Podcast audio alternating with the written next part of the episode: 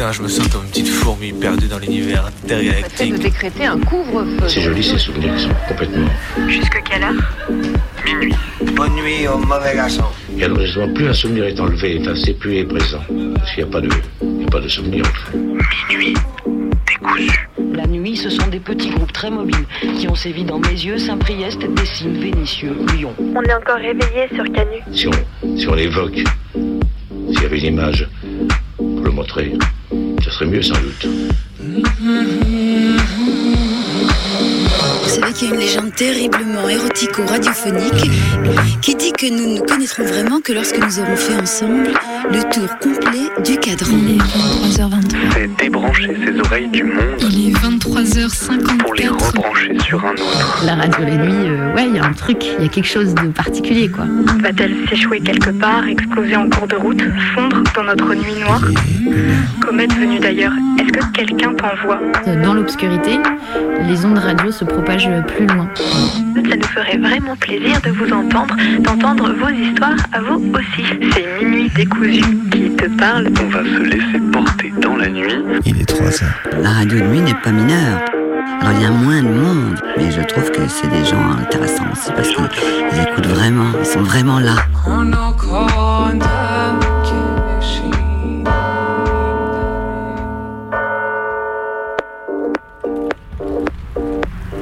Ça y est, la militarisation de la jeunesse est en marche et on prépare tranquillement une génération à devenir de la chair à canon.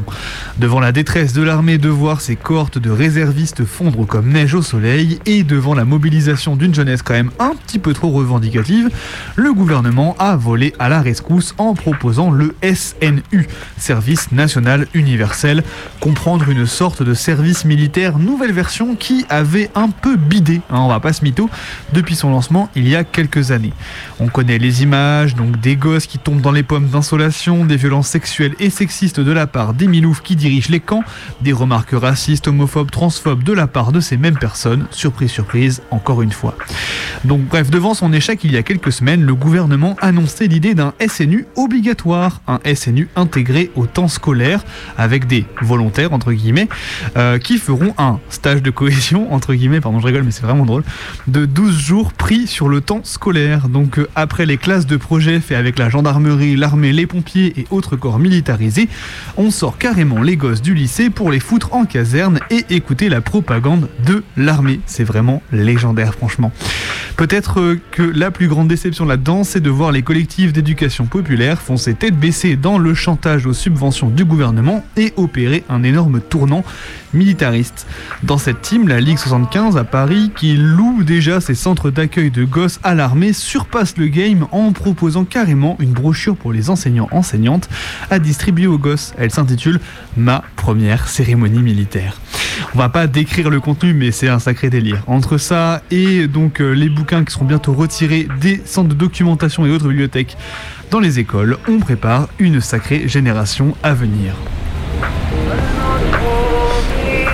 Et puis vient de s'ouvrir un grand classique de l'automne. Et non, je ne parle pas du Black Friday, mais du salon Millipol. Vous savez, la grande foire des armes et des différents outils de surveillance. Et parmi les exposants, il y a Briefcam, une société israélienne spécialisée dans le développement de logiciels destinés à la vidéosurveillance algorithmique. Un type de surveillance autorisé à titre expérimental, le mot est important, depuis quelques semaines dans le cadre de l'horrible loi Jeux olympiques. Mais on a appris aujourd'hui que la police française utilise à l'échelle nationale Vidéo Synopsis, c'est le nom du logiciel de Briefcam euh, qu'elle utilise depuis 2015 en toute illégalité. Alors en quelques clics, les flics peuvent traquer une personne sur un réseau de caméras pendant plusieurs heures ou suivre un véhicule à l'aide de sa plaque d'immatriculation. Le logiciel est utilisé par tout un tas de services et a donc sans doute vu vos tronches. Et oui, malheureusement pour vous. Les cadres de la police ont estimé qu'il semble, je cite, préférable de ne pas en parler. Bon voilà, 8 ans après on finit par être au courant, mais c'est pas une première fois, vous connaissez la musique, d'abord les flics font un truc illégal, et puis bah on l'autorise. Alors à jamais, contre les flics et leurs caméras, contre le Covid et divers miasmes, masquez-vous tout le temps, toute l'année, partout.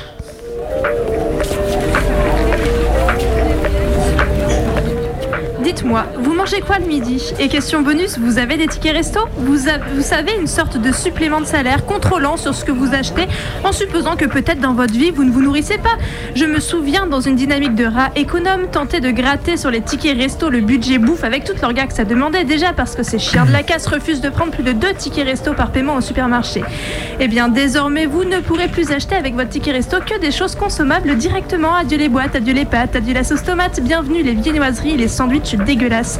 Oui, dépenser 12 balles sur votre repas de midi, ça ne choque personne. Et pire, on vous accuse, les rats qui achetaient jadis des pâtes avec les tickets resto, d'avoir resquillé. Mais resquillé de quoi, bordel? On achète de la bouffe, ça le regarde l'employeur, ce qu'on ingurgite le midi. Si on veut se cuisiner une gamelle à la place du sandwich triangle du Super U, ça les regarde. Après, ça va chouiner sur l'autoréduction. Allez, vas-y.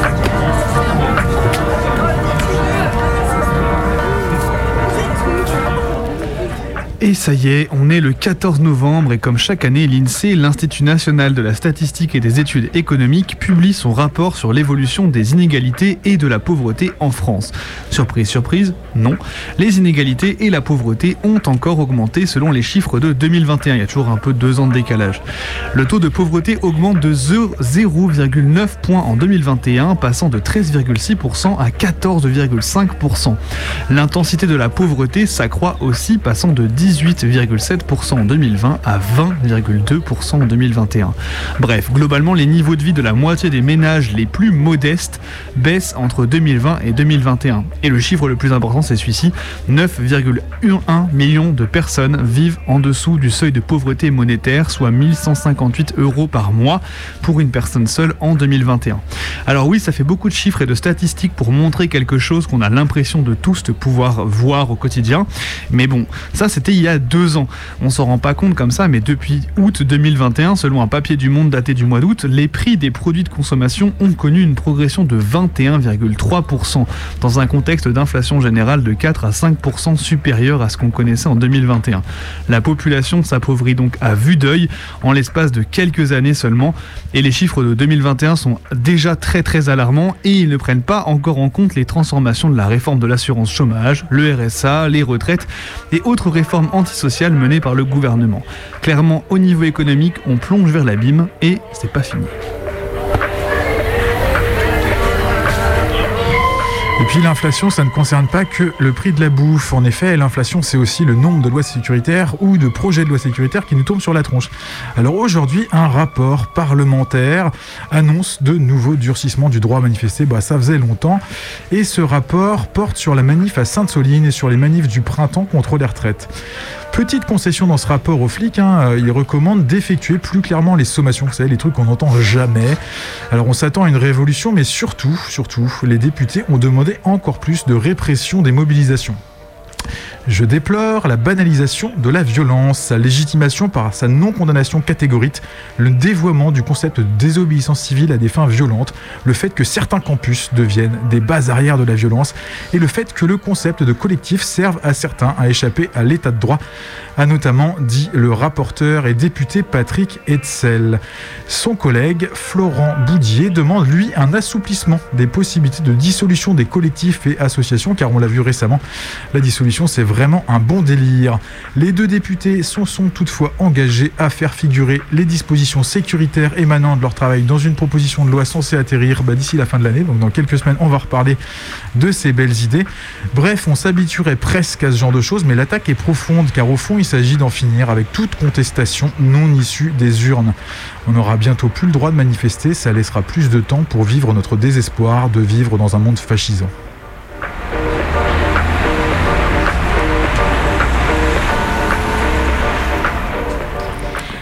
23h11, vous êtes à l'écoute de Minuit décousu, c'est votre émission du mardi soir sur la plus rebelle des radios. On est avec Renard et Bebe dans les studios et ce soir on est parti pour une émission avec un format qu'on n'a pas fait depuis longtemps, un récit d'action militante que Colline nous a préparé. C'est ça, et du coup, en fait, Colin va nous parler euh, d'une lutte urbaine donc, qui a pris place dans les années 80 à Genève. Une lutte urbaine donc, qui se passe au quartier des Grottes, euh, un quartier donc, du coup, qui va lutter contre la destruction des habitations et des logements sociaux enfin pour euh, en fait euh, enfin contre pour bref. À la place du coup de d'immeubles de, bureaux hein, et donc ça a été une intense euh, lutte qui s'est menée en Suisse. Donc nous elle nous a fait un petit un petit montage depuis la Suisse où elle est actuellement. Et ensuite du coup on partira sur un documentaire que on a déjà peut-être pu entendre dans la nuit décousue précédente donc autour d'un parcours migratoire un petit peu particulier parce que c'est un parcours migratoire qui va mêler donc du coup des difficultés inhérentes aux frontières et du coup aux états racistes, mais qui va mêler aussi du coup des problématiques médicales, puisque du coup cette personne est séropositive et va rencontrer donc du coup des problématiques liées à sa santé. Et comme chaque mardi, on vous rappelle que vous pouvez nous appeler en studio en direct pendant l'émission pour faire un big up, pour passer un son de votre choix, que vous pouvez aussi nous envoyer des messages par mail à minuitdécousu@laposte.net sur euh, Twitter ou sur Insta pour nous proposer des sons, etc. Le grotesque. Avis mortuaire mural du quartier des Grottes, numéro 1, début septembre.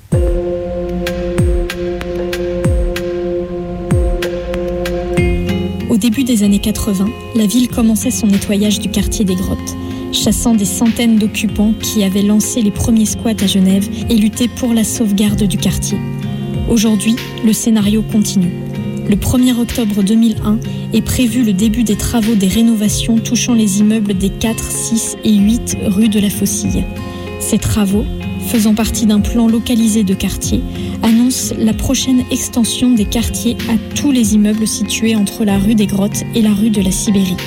Nous refusons de quitter le quartier, car il reste un des derniers bastions du centre-ville où les rues ne ressemblent pas à des artères de consommation, où les espaces ne sont pas attribués qu'aux bureaux et où les possibilités de se rencontrer et de développer une autre manière d'habiter et de vivre sont encore existantes. Occupation des rues, fêtes spontanées, vie en communauté, création de structures autogérées, etc. Nous n'avons pas besoin de l'accord et de l'assistance de la ville pour nous loger. En occupant ces lieux, nous avons pris en charge la gestion de notre habitat. Ce quartier a une longue tradition de lutte et de revendication que nous avons voulu mieux comprendre et partager avec vous dans ce premier numéro de ce journal.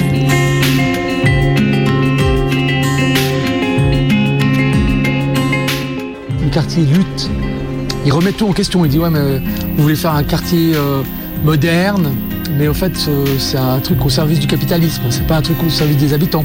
Donc il questionne le logement, le capitalisme, le modèle de ville.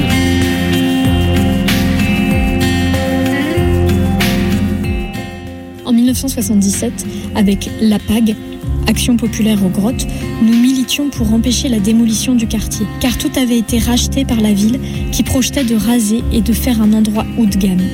La majorité des appartements étaient vides ou loués à des saisonniers. Le mouvement a donc décidé d'occuper les immeubles comme action directe de sauvegarde du quartier.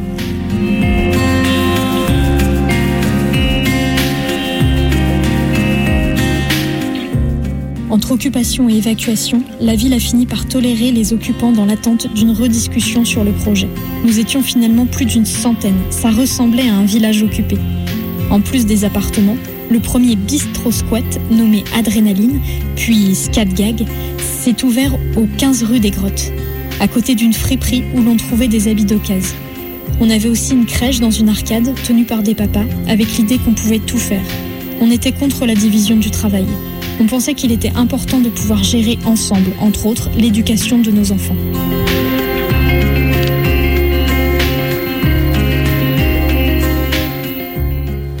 À l'approche des rénovations, nous avons créé la Régie populaire de relocalisation forcée, qui recensait les immeubles vides ailleurs qu'aux grottes et invitait les gens à s'organiser pour les occuper.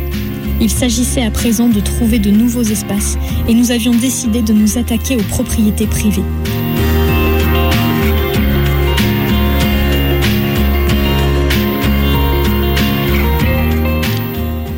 De tout ça, que reste-t-il En apparence, pas grand-chose. Mais je crois qu'il reste quand même une certaine tradition d'être ensemble dans le quartier. Et c'est sûr que la disparition des derniers squads va faire mal.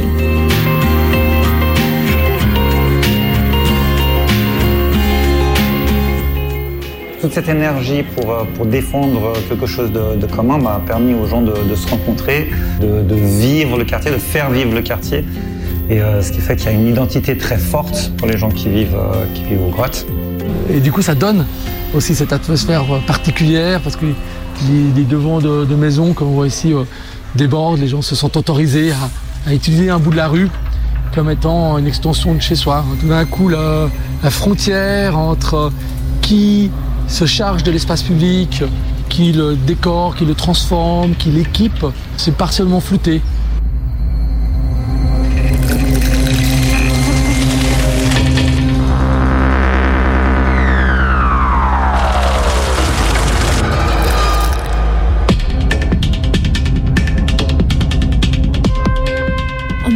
1976, le mouvement des femmes a décidé de dévier le cortège du 1er mai pour occuper le Café Papillon, actuelle crêperie, alors désaffectée. Nous y avons créé un centre de femmes, lieu de rencontre, d'information et de lutte. L'endroit était magnifique. Une grande verrière et une superbe glycine ornaient les lieux. C'était l'endroit rêvé, enfin trouvé, alors que nous réclamions depuis quelque temps un espace que la ville ne nous accordait pas. Le quartier s'est alors animé au gré des fêtes et des discussions, mais notre premier rêve d'occupation et de création aux grottes s'est terminé deux mois plus tard, par une démolition forcée et sans compromis. Nous avions alors muré l'hôtel de ville avec le slogan Les femmes construisent, la ville démolie. Je trouve regrettable que petit à petit la ville évacue les derniers squatteurs des grottes. Sans eux, toute une partie de cette jeunesse va disparaître. Tout ce qui est des espaces communs, comme ici la cour, c'est géré par l'association. Donc euh, ici, il n'y a pas la voirie qui passe, ici, il n'y a pas la ville qui décide, ah bah tiens, ici ce serait bien pour euh, ceci, pour cela. C'est tout nous qui décidons, c'est tout nous qui faisons. En 1972, je suis arrivée aux grottes un peu par hasard. Le quartier me plaisait énormément, architecturalement et surtout socialement. C'était un quartier principalement d'immigrés. Je me rappelle encore quand j'ouvrais ma fenêtre, je saluais les gens en trois langues différentes. Ça sentait l'huile d'olive et le poisson. Ça gueulait à travers les rues. Le quartier s'est vidé petit à petit et des squatteurs sont arrivés. Tous ces gens donnaient une vie tout à fait particulière à l'endroit. Je suis partie pendant cinq ans et à mon retour, après les évacuations, rénovations, j'ai retrouvé un quartier changé, très léché, très propre, bonne conscience, genre progressiste mais pas trop. C'est pour ça que quand des nouveaux squats sont apparus aux grottes, j'ai trouvé ça bien. Ça nous fait repenser aux mêmes questions qu'on se posait à l'époque sur la réappropriation de la ville et de nos maisons et pourquoi le droit au logement n'est-il pas un droit humain respecté?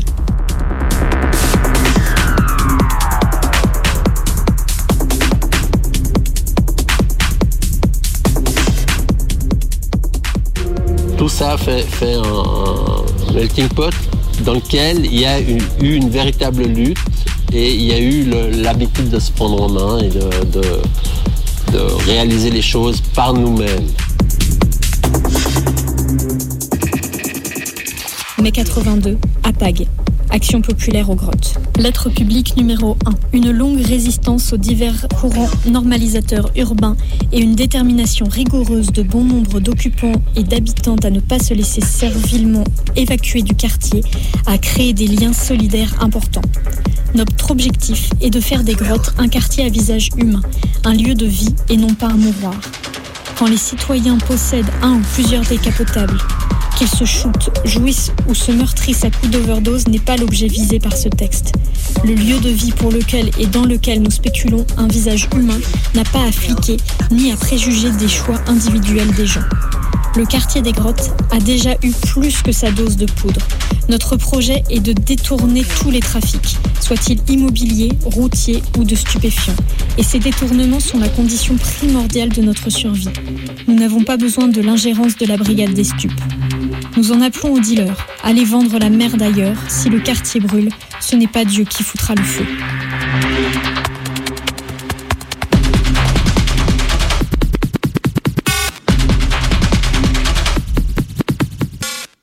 Le quartier est sauvé d'une démolition en 1977. Parce qu'à ce moment-là, il y, a un tel engouement et un tel soutien populaire aux grottes que la ville ne va pas aller jusqu'à jusqu'à la votation. Elle, elle, retire son projet. Enregistrement d'une réunion publique du 11 mars 1975. On parle toujours de vétusté euh, du quartier d'Aix. Or, cette dégradation n'est pas accidentelle. Euh, si on prend une loi qui a été dictée en 1932 et cette loi existe, il est spécifié que toute transformation des immeubles euh, est interdite.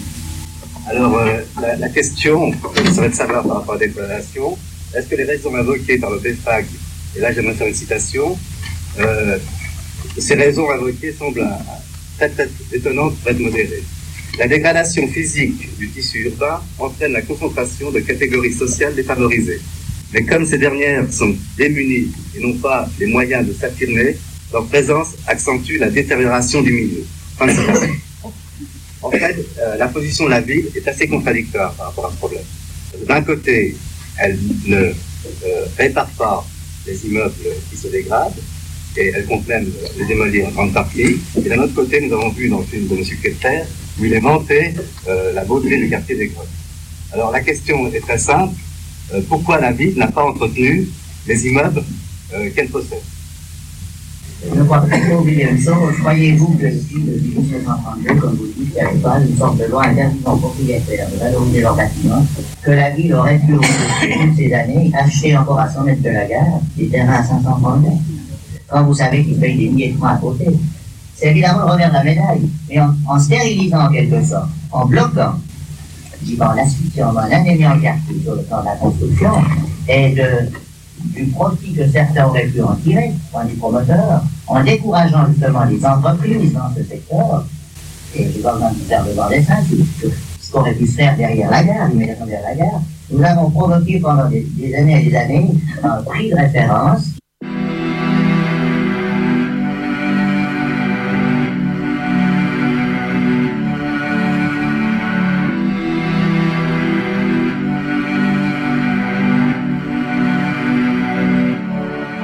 Le Grotesque, le journal Santoine-Illois, numéro 3, janvier 2002. Lettre angoissée à un voisin ou une voisine aux grottes, aux villes, au quartier, au monde, qui s'aseptise, se plastifie, se meurt. Madame la voisine ou monsieur le voisin. L'autre jour, en me réveillant chez mes amis les occupants occupantes du vin grotte, une douce mélodie me léchait les tympans. Elle venait de la fenêtre ouverte de la rue, du bâtiment d'en face, très chic, fraîchement rénové. Elle venait de votre appartement. Vous dégustiez sans doute vos croissants en chargeant votre stéréo d'ajouter un peu de beauté à votre matinée. J'aurais pu féliciter votre bon goût. Du Yann Tiersen au réveil. Quel charme, quelle douceur, quelle finesse De belles et longues minutes d'harmonie, d'accordéon minutieux. Des images étouffées de Montmartre sous la pluie. Mais moi, j'entends cette belle musique et j'enrage. Nous vivons dans le dernier vieux quartier populaire de Genève, les grottes. Il est en train de se faire raser sous nos yeux, sous nos fenêtres, jour après jour. On le rase comme on sait le faire de nos jours, en douceur, avec une douceur sardonique, avec un joli sourire écologiste et de jolies sérénades au développement durable. C'est le fameux capitalisme à visage humain qui ne détruit plus les vieux quartiers à coups de bulldozer, mais à coups de rénovation, qui n'y plante plus des tours en béton, mais des lampadaires et des pavés en plastique, et surtout de nouveaux habitants et de nouvelles habitantes aisées. Les grottes étaient une honte pour Genève. Comment une ville si riche, si internationale, qui n'a pas fini de se standardiser? Comment une cité d'Europe occidentale qui n'a pas encore refoulé tous ses quartiers populaires à la périphérie, qui en garde un juste derrière la gare? Quelle indécence Nettoyez-moi bien cet immonde champignon, cet espace étrange, incongru, tout guingois, vivant, truffé de squats. Remplissez-moi ces places de café et chassez-moi toute bouffe populaire impromptue. Uniformisez-moi la couleur de ces façades, maladroiteusement peintes par celles et ceux qui habitent derrière. Expulsez-moi ces squats et haussez-moi donc ces loyers. Plus rien ne doit être laissé à l'improvisation ni aux habitants habitantes. Le service de l'urbanisme est bien plus apte que quiconque à choisir la norme qui est bonne pour tout le monde et surtout pour l'image de la ville. Laissons-le faire du modélisme avec nos rues. Il nous peaufinera les plus belles maquettes qui soient, et elles seront grandeur nature. Nos hôtes aux cravates satinées et aux poches pleines pourront enfin aller de l'ONU à la banque sans risquer à aucun moment d'être surpris. Enfin, notre ville entière, de bout en bout, sera complètement morte, empaillée avec gloire en un mausolée pour l'élite mondiale. Vidé de substance, fignolé en façade pour qu'il reste aux touristes quelque chose à photographier. Voisin ou voisine, j'enrage, parce qu'on préfère aller acheter au supermarché sous forme de musique enregistrée cette ambiance populaire, authentique, qu'on assassine dans notre quartier. Parce que tout cela révèle la force et le cynisme d'un système qui spectacularise, manufacture, empaquette, publicise, marchandifie la beauté qu'il ôte à la réalité. Voisine ou voisin, j'enrage maintenant parce que je suis jeune et fougueux, fougueuse, mais ne t'en fais pas. Tout le monde me dit que ce n'est qu'une étape. Il paraît qu'on vieillit très très vite, qu'en vieillissant, on voit des tonnes de grottes poignardées, on voit des croix rousses, des paniers, des centres florentins crevés par dizaines, par centaines, et on se blase, on comprend que c'est comme ça, que c'est le cours de l'histoire, qu'on n'y peut rien. Quand je serai vieux, l'année prochaine peut-être, je n'arriverai pas à enrager parce que je serai comme toi. Je chercherai mon petit nid dans la société, mes petites matinées sucrées dans mon studio. Je paierai mes impôts et je ferai mes courses. Je financerai l'État, les armements, les autoroutes, les multinationales, parce que faire autrement, il paraît que c'est trop compliqué quand on est des hommes, des vrais. Autant se ménager une vie pas trop extraordinaire avant que notre passivité complice ne fasse exploser la planète ou ne la transforme en verre. Une bille toute ronde, toute lisse, absolument sûre, complètement morte.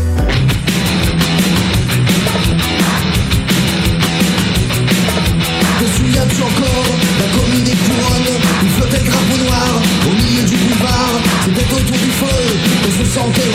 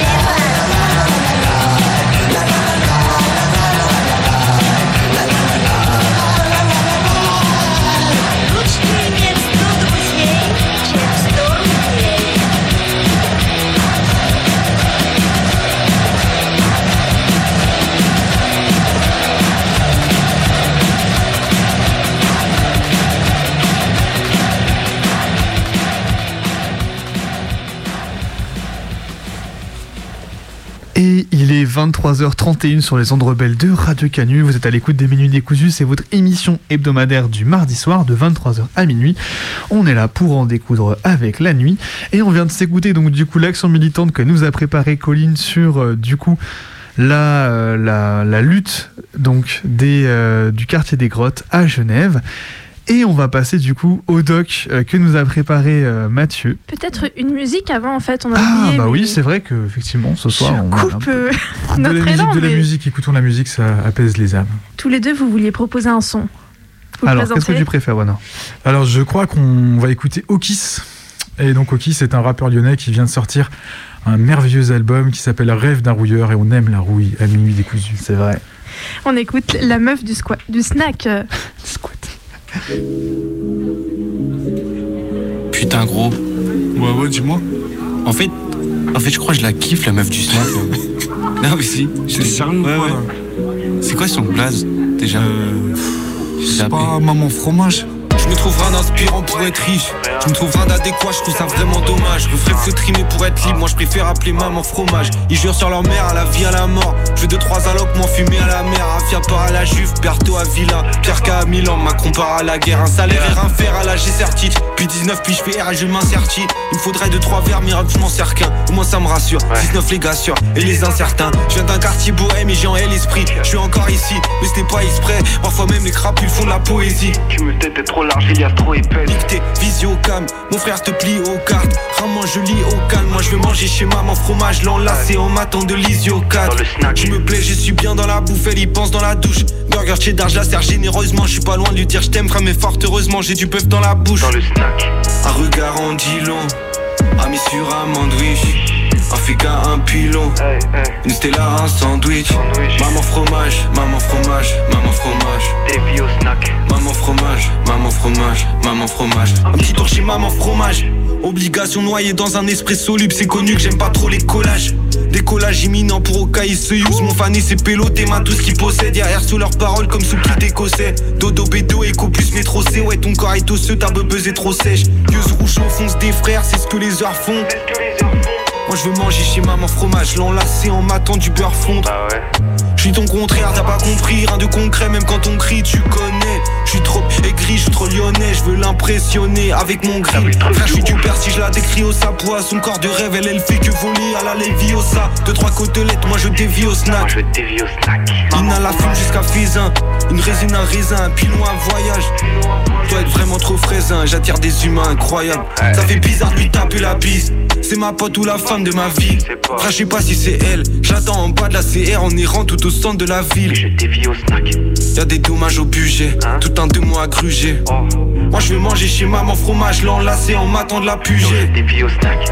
Un regard en dit long, ami sur un mandwich. Un féca, un pilon. Une stella, un sandwich. Maman fromage, maman fromage, maman fromage. Maman fromage. Maman fromage, maman fromage, maman fromage. Moi je dévie au snack. Un regard en dit long, ami sur un mandwich. Un féca, un pilon. Une stella, un sandwich. Maman fromage, maman fromage, maman fromage. Maman fromage. Maman fromage, maman fromage, maman fromage. Moi je dévie au snack.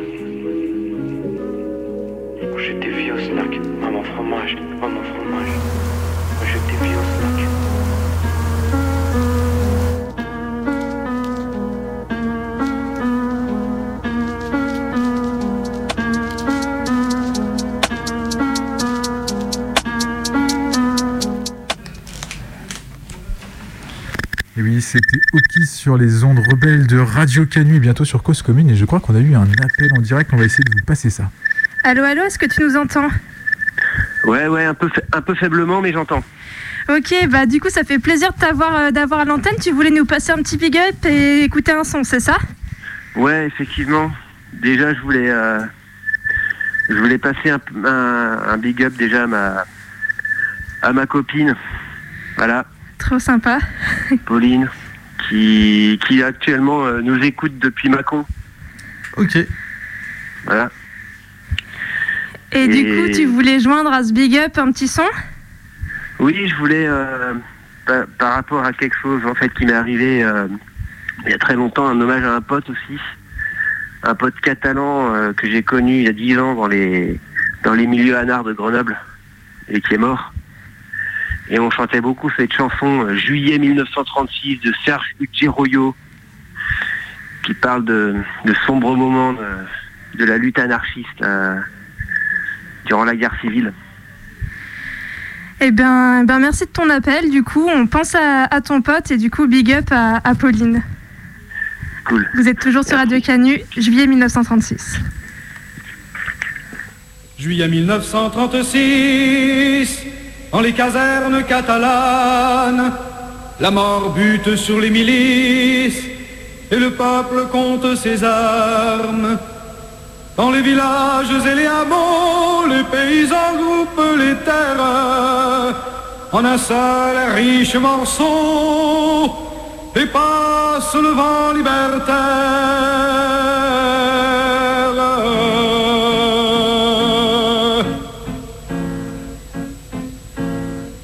Pense à vous, vieux compagnons, dont la jeunesse est à la douane. Et pardonnez si ma chanson vous refait mal à votre Espagne. Mais j'ai besoin de vous apprendre, j'ai envie de vous ressembler. Je gueulerai pour qu'on entende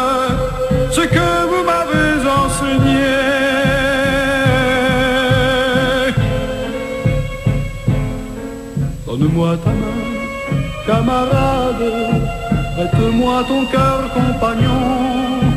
Nous referons les barricades et la vie, nous la gagnerons. À quelques heures de Barcelone, se sont groupés de menuisiers. Et sans patron tout fonctionne, on sourit dans les ateliers. Sur la place de la mairie, qu'on a changé à maternelle, des femmes ont pris la blanchisserie et sortent le linge au soleil.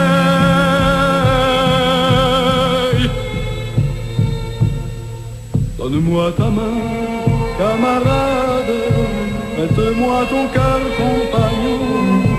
Nous referons les barricades hier la Confédération.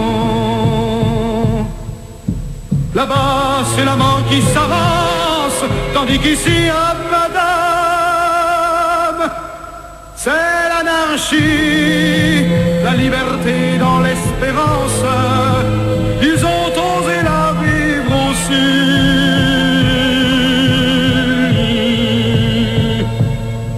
Dame tu mano, compañera, préstame tu corazón.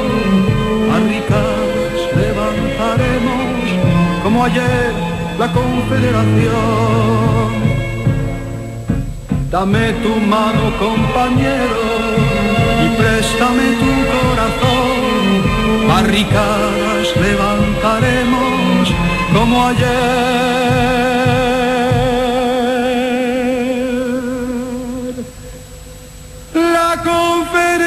Et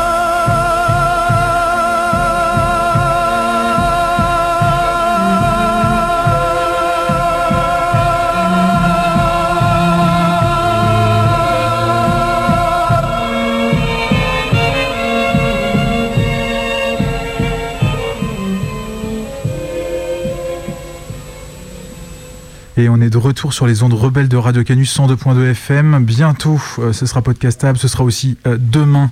Enfin, en tout cas, aujourd'hui, si vous nous écoutez sur les ondes de Radio Cause Commune. Et tout de suite, on va écouter un documentaire qui a quelques années maintenant. La prise de son a quasiment 10 ans, 9 ans très exactement. Et on va parler de Monsieur X. Alors, Monsieur X, évidemment, c'est pas son vrai nom. C'est pas non plus un hommage à une émission connue de France Inter. En fait, on va pouvoir le comprendre. C'est que c'est pas forcément facile de pouvoir confier une histoire en donnant son vrai blaze, notamment. Il s'agit ici d'une histoire d'immigration. On va passer du Cameroun jusqu'à la France, en passant peut-être éventuellement par la Turquie. Et puis, on parle aussi de séropositivité parce que c'est pas toujours facile à vivre, particulièrement quand on est migrant.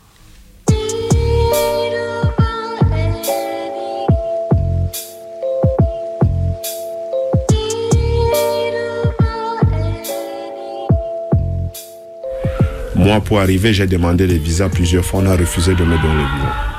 J'ai procédé par des méthodes pas très catholiques. Jusque-là, ça n'a pas donné. Alors, qu'est-ce qu'il fallait faire pour arriver avec tous les problèmes que j'avais dans mon pays? C'était d'usurper l'identité de quelqu'un qui venait régulièrement. Et j'ai pris ce passeport. j'ai réussi quand même à quitter mon pays. Et arrivé à Roissy, on m'a arrêté. Bon, on nous mettait dans, dans, un, dans un style de camp, tout était barbelé, il y avait des caméras partout, nous étions là, plusieurs nationalités, c'est chacun qui avait son cas et tout. Euh, un matin, on m'appelle, on dit Monsieur X, venez, j'arrive, bon, vous vous demandez l'asile, pourquoi? J'ai essayé de, de- d'expliquer, je demande l'asile parce que dans mon pays, je, je, je- beaucoup et tout, et tout, et tout. On me dit carrément, le monsieur n'avait même, il n'avait même pas fini de saisir, il me dit que vous, votre pays est en paix, on ne devrait même pas vous donner l'asile parce que le Cameroun est un pays de paix. Je leur ai dit, le Cameroun est un pays de paix, c'est vrai, mais vous n'y vivez pas. C'est moi qui suis à l'intérieur, c'est moi qui vis et c'est à moi de vous dire ce que nous vivons. On m'a dit, ok, allez attendre quelques instants. Je crois dans l'après-midi, comme ça, on m'a appelé, on me dit, monsieur X, votre demande d'asile a été refusée, alors vous devez quitter le territoire.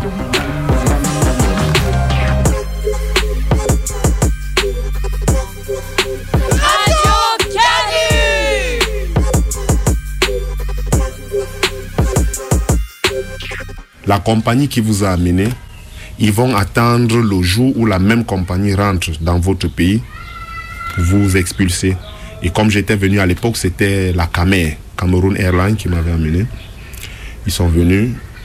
Un, jour- un matin, je suis comme ça, on dit, bon monsieur, vous allez rentrer dans votre pays cette nuit, alors à telle heure, vous devez être prêt avec vos bagages. J'ai d'abord voulu mettre en pratique ce que les anciens m'avaient dit, c'est- de refuser et tout et tout. Mais je me suis dit, euh, si le Seigneur n'a pas voulu que cette fois-ci je reste, sert à rien que j'insiste. Le soir, il était, je crois, 17h, 18h. Ils sont arrivés tellement nombreux, puisque dans cette zone de rétention, je n'étais pas aussi seul qui devait expulser ce jour-là. Quand l'heure est arrivée, euh, il est bien vrai dans les zones de rétention, en principe, bon, les repas étaient quand même bien parce qu'on donnait à manger matin, midi, soir, mais les conditions psychologiques n'étaient pas là parce que on nous a donné la carte, je crois c'était la femme de l'OMI, soit l'Office d'immigration maintenant, quelque chose comme ça, qui nous avait donné une seule carte, je ne sais plus où c'était combien d'euros. Tu appelles, je crois, une, deux personnes, allez, c'est fini. Alors il faut te débrouiller maintenant, tenir, informer ta famille, voilà, voilà, rien. Nous a amenés à l'aéroport, on nous a trimballé, trimballé. Il était, je crois, 22 heures comme ça. On nous a et ceux qui étaient là ont commencé à nous brutaliser. Bon, j'ai failli même un peu m'énerver. J'ai dit, mais dis donc, c'est pas possible. Si déjà j'a- j'accepte de rentrer dans mon pays, vous n'avez pas le droit de me brutaliser. Parce que si vous insistez encore là, je serai obligé de me rébeller. Ils ont dit, ok, si tu veux te rébeller, tu n'as qu'à essayer, tu verras. Bon, j'ai compris que je n'étais pas en position de force. On m'a demandé de me retourner.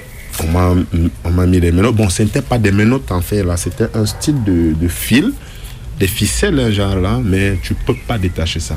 On nous a mis ça, on, a, on a commencé à nous embarquer. Allez, passez, passez, passez, passez.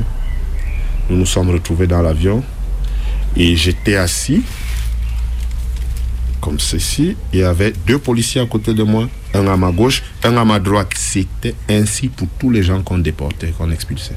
Tout le monde était au milieu de deux policiers.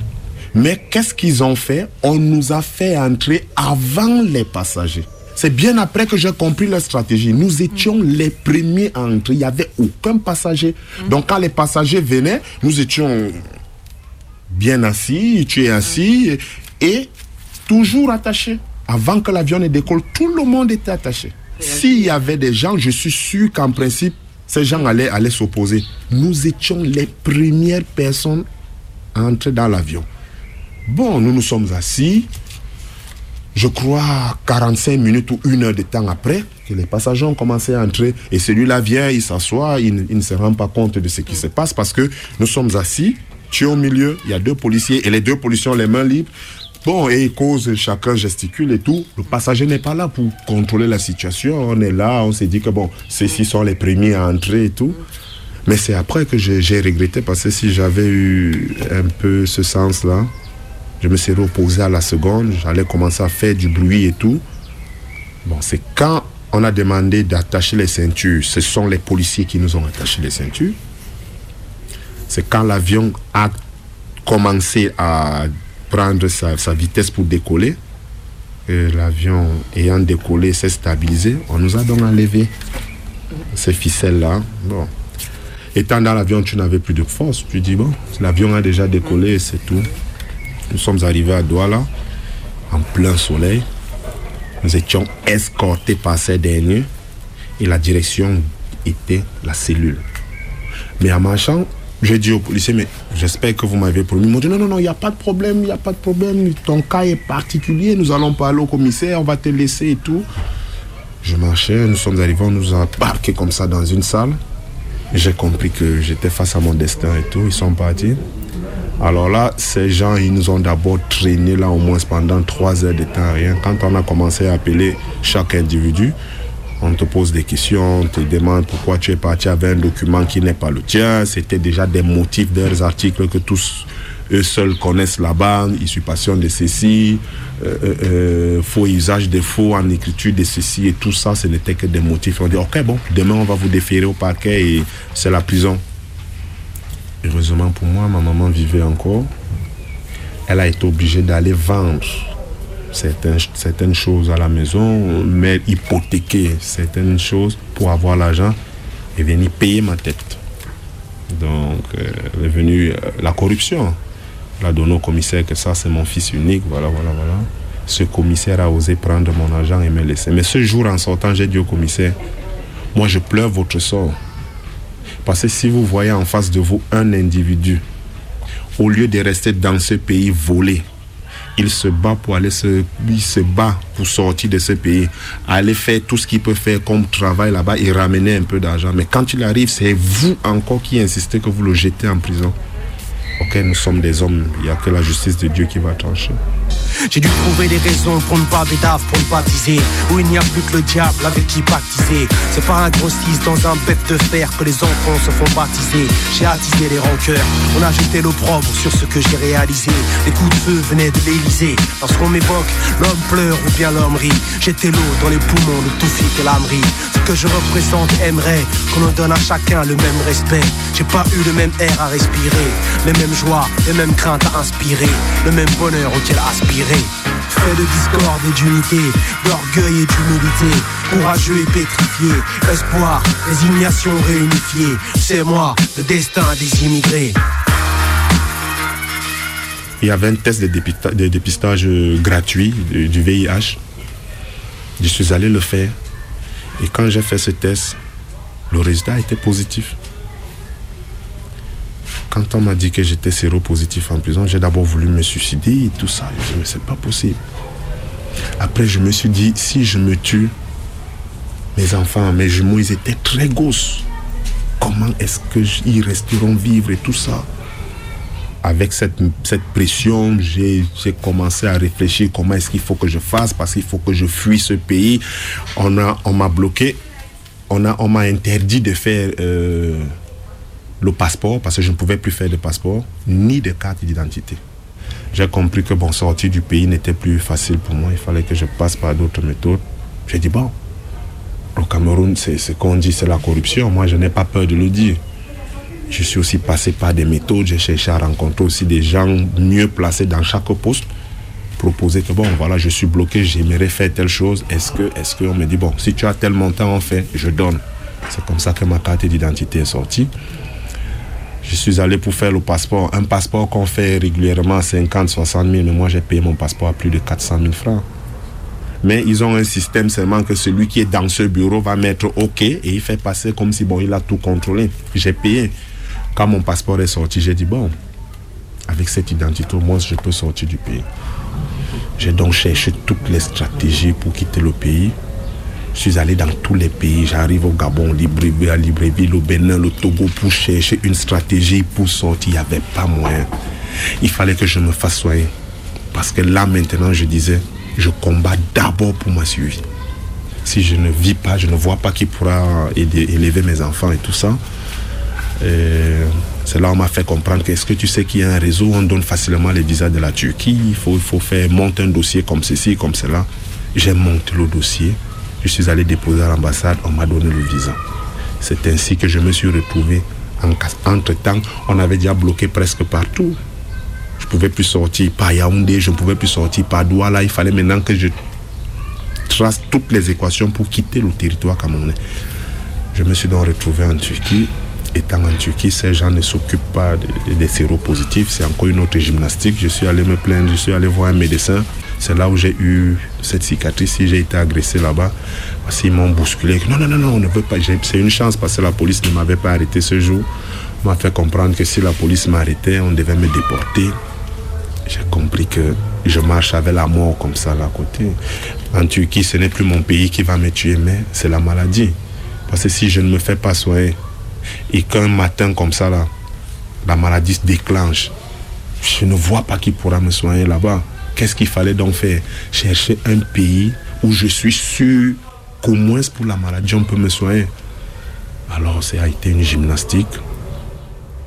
Et comme je savais que je ne peux pas parler le grec, ni lire, je ne peux pas parler euh, euh, le georgien, ni le russe parce qu'ils sont d'abord xénophobes et tout ça. La seule stratégie qu'il fallait encore faire, c'était d'atterrir en France où je sais que je peux m'exprimer en français. Partout où je vais arriver, je peux au moins soumettre mes doléances. Je lui ai je souffre comme ça, est-ce que vous pouvez m'aider? C'est comme ça que j'ai réussi à faire aussi des méthodes un peu pas bien. Mais je suis arrivé en France. Redemander une fois de plus l'asile. Et qu'ils essayent de comprendre que si je meurs aujourd'hui, c'est à cause d'eux. Mais je voudrais que cela colle un peu sur leur peau. C'est pour ça que je n'ai pas honte de parler de ma séropositivité aux gens. Moi, je le dis, je dis, si les gens, ils ont honte, ils ont peur de dire, ça, c'est des méchants. Parce que si moi, par exemple, on me met euh, le VIH, le, le, sérum, on me met, par exemple, l'Ebola ici, on met le virus du VIH, moi, je prends le VIH. Parce que l'Ebola est catastrophique. Tu n'as pas 48 heures, tu vas mourir. Pourquoi cacher? Donc, euh, c'est ça qui me fait le plus mal. J'ai redemandé asile. Et J'espère que peut-être ça ira. Mais comme ils ont toujours leur définition, le Cameroun n'a pas de problème, bon, ceci ou cela, je déplore vraiment ça. J'aimerais que ces gens essayent de comprendre. Ce n'est pas parce qu'un pays est tranquille qu'on va se dire qu'il n'y a pas de problème.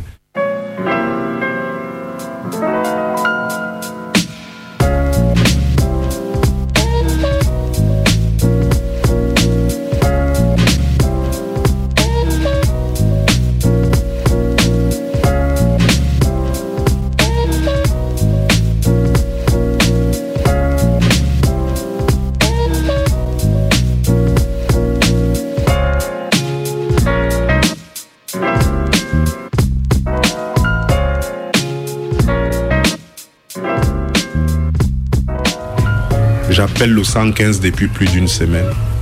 Je n'ai pas de position. Je dors. Il y a un petit jardin qui est juste en face de l'arrêt bus. Quand je passe mon temps comme ça, quand la nuit arrive, je vais, je prends ma petite mallette là, je casse ça quelque part, je pars, je pose. Le froid va me taper comme il peut me taper, mais l'essentiel c'est que je me réveille le matin. Pour manger, c'est toute une autre gymnastique. Pour manger, la dernière fois, c'est dans le bureau que j'ai mangé. Je suis allé à la Croix-Rouge, je marche à pied pour arriver là-bas. J'ai demandé un peu s'ils n'ont pas les, trucs de transport. On me fait comprendre qu'il n'y a pas d'ici, de cela. Comme j'ai été convoqué à Orléans, on verra dans quelles conditions on pourra. C'est déplorable. Mais je ne sais pas ce que les gens veulent. Est-ce qu'ils voudraient que quelqu'un se mette à voler pour qu'on l'arrête? C'est ça, moi je peux voler tout en sachant qu'on va m'arrêter. Je sais que si on m'arrête, on va me mettre en cellule, je serai en paix là-bas, je vais dormir normalement.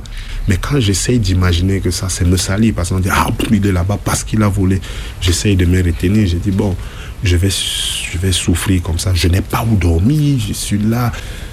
Donc, je me bats, tout en espérant que peut-être les conditions s'amélioreront avec le temps. Ce sont les réalités on appelle, dernièrement, avant-hier, on m'a demandé d'appeler à 20h, c'est à 20h45. J'appelle à 20h, on dit rappeler dans 45 minutes, j'appelle, on me dit, vous connaissez Tournon? Je dis, moi je ne connais pas Tournon, allez à ceci, à côté de la chapelle de ceci, mais on va juste vous garder jusqu'à lundi matin. Moi j'ai commencé à rire, j'ai dit, mais finalement ça c'est quelle aide ça? Je vous appelle depuis le matin, vous ne décrochez pas. Vous dites appeler à 20h. Quand j'appelle à 20h, appelez à 20h45. 20h45, je suis loin, vous me demandez d'aller à Tournon. Qui va donc me guider? Pour aller dormir en attendant lundi matin et prendre mes bagages encore et partir. Donnez-moi même si c'est une, deux semaines au moins, le temps, rien. Voilà, bon. Bon, je peux pas aller contre les réalités du terrain. Fuck what they say, we here to stay. Up in this bitch and ain't going, ain't going, ain't up in this bitch and ain't going, no, going, no. Up in this bitch and ain't going, ain't going, ain't up in this bitch and ain't going nowhere. Oh yeah.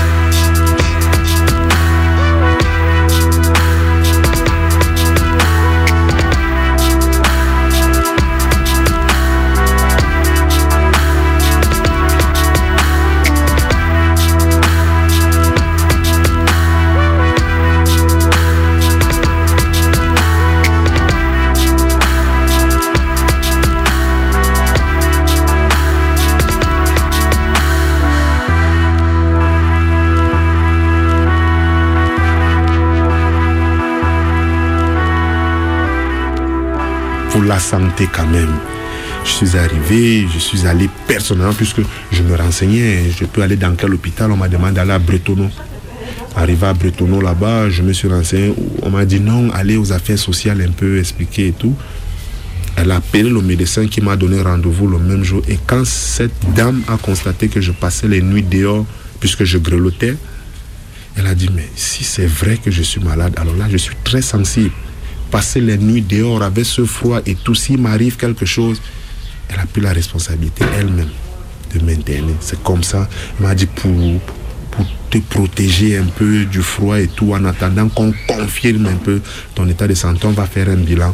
On m'a fait presque tout le bilan. On a confirmé que j'étais séropositif et tout et tout et tout. Bon, elle, elle a essayé d'entreprendre certaines démarches pour que je ne puisse pas payer les factures puisque je n'ai pas de situation et tout. C'est pour ça que je passe toujours à la Croix-Rouge pour voir si je n'ai pas un courrier. Peut-être on va envoyer une facture et tout.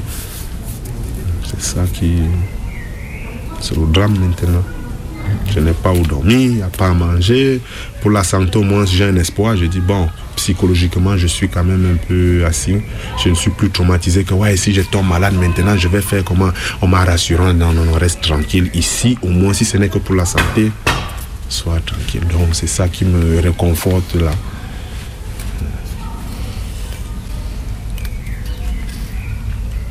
C'est comme j'ai dit à certaines personnes. Moi, j'ai pitié de certaines personnes séropositives et qui cachent. Ça, c'est être méchant. C'est être méchant. Je ne sais pas comment je peux expliquer, mais j'ai toujours une philosophie toute simple en t'exprimant devant les gens, en soumettant. Bon, c'est pas n'importe qui aussi qu'on va dire, parce que ce qui me met aussi comme ça dans cette situation, c'est parce que certains frères qui étaient avec moi, je leur ai dit la vérité, que là, vous voyez, bon, si vous me voyez utiliser une lame, ça ne sert à rien que vous, l'utilisiez, voilà, voilà. Ils ont très mal pris ça. Pardon, tu vis avec nous, on fait comme ça, pour pouvoir, non, non, non, il faut que tu partes et tout. J'ai fini par comprendre pourquoi certaines personnes cachent j'ai compris parce que parfois quand tu dis ceux-là prennent ça mal, quand on te voit marcher dehors, on se dit ah peut-être ça, ça, ça c'est un sorcier, ça, ça, c'est. Si déjà quelqu'un peut avoir le cancer, oh le cancer c'est une autre maladie bizarre. Le diabète c'est autre chose. c'est presque pareil. Tu -hmm. Tu vas pas te retrouver devant un diabétique ou bien un cancéreux, tu dis ah non non toi avec ton cancer full cancer. Mais non, toi tu l'envoies à la mort il va se sentir perdu que ah parce que j'ai le cancer on m'abandonne pourtant tu devrais embrasser tout le monde tu sais. C'est pas en saluant quelqu'un qui va attraper non. Moi rien ne m'empêche d'avoir des rapports avec la femme. Je peux bien le, faire je me protège. Mais j'ai eu ce problème et ça je ne vous mens pas en Turquie il y a une femme qui est arrivée bon, elle me dit oh, beau gosse ici je passais je me débrouillais là-bas les noirs ne travaillent pas. J'ai faisais un peu le guide comme j'ai mis un peu long. J'amenais cette italienne là à faire un peu des achats dans sa chambre d'hôtel là, je lui ai dit, moi, sors-toi un peu, on va causer. En causant, je lui ai dit, tu sais, euh, tu me plais bien comme toi-même tu le dis, et voilà, voilà. Mais j'aimerais que tu sois cultivé un peu psychologiquement. Là où tu me vois, rien n'est écrit sur mon front, n'est-ce pas Je lui ai dit, je suis malade. Elle me dit, mais tu es malade, tu as quoi? Je lui ai dit, non, je suis séropositif. Mais j'ai allumé un feu, c'est pas possible, comment tu peux me dire ça Et tout, je lui ai dit, c'est pour ton bien. Bon, moi, je riais, parce que je savais que j'ai aidé, j'ai sauvé une vie. Rien ne m'empêchait de sortir avec elle comme ça. Je ai dit, bon, vu le, le feu de l'amour, comme elle veut trop là, les mots, si je me gâte. Mais à la fin, ma conscience allait me juger. Je lui ai dit, non, je suis malade. Elle s'est énervée et tout. Je lui ai dit, ça peut beau t'énerver, mais devant Dieu, moi, je suis en parfaite harmonie. C'est pour ton bien. Elle m'a raconté ce qu'elle pouvait me raconter. Je me suis levé, je suis rentré et je n'ai jamais eu de remords parce que j'étais fier. J'ai dit, bon, si elle, elle a très mal pris, mais je sais qu'un être suprême a vu que ce que j'ai fait est bien. Et c'est ça ma force. Parce qu'il y a aussi des gens, tu peux changer de stratégie. Peut-être les premiers moments, vous avez des rapports bien protégés. Mais le jour où tu lui dis, elle prend aussi mal. Pourquoi tu ne m'as pas dit au début si un jour la capote s'est percée et que c'est bon, elle aussi. Moi, je préfère te vomir ça. Alors, si tu acceptes, psychologiquement, tu seras assise et tu pourras m'amener à comprendre aussi beaucoup de choses. C'est tout ça. Moi, c'est ma part de définition. hein, euh, et je ne peux pas changer. Une, si elle me plaît, je lui dis, tu vois, c'est comme ça. Alors, si tu peux faire avec, on fait. Sinon, il n'y a pas de problème. Je ne peux pas t'en vouloir.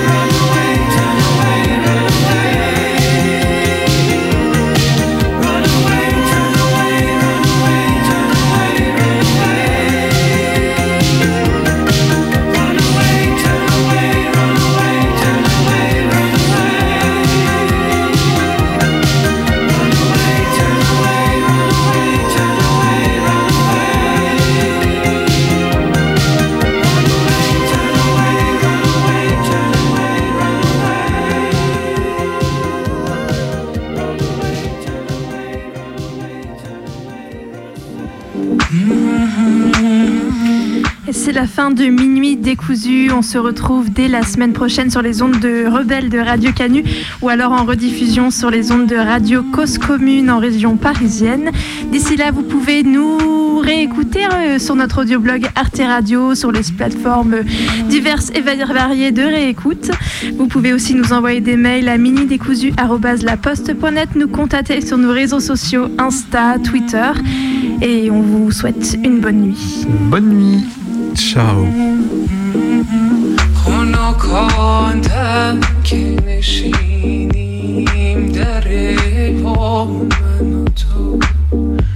به دو نقش و به دو صورت به یکی جام